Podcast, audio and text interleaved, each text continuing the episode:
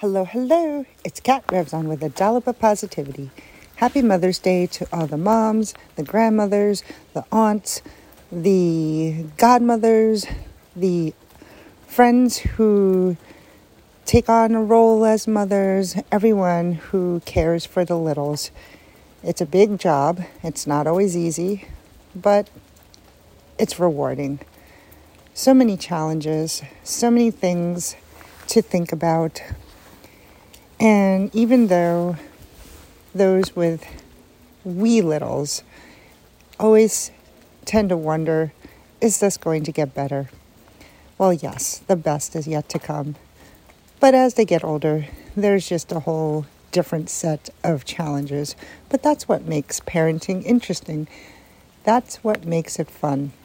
So embrace the time you have with them, love them, hug them, Tell them how much you love them. And yes, there will be times when you disagree. You get doors slammed in your face. You get yelled at. You get told to shut up. But that's okay. At the bottom of their hearts, you know that you have a place in their lives. And that's what's most important. So, again, happy Sunday. Hope you had a fun day. I did. I was down in New York City. I got to actually go into Harney and Sons tea shop. Very fun.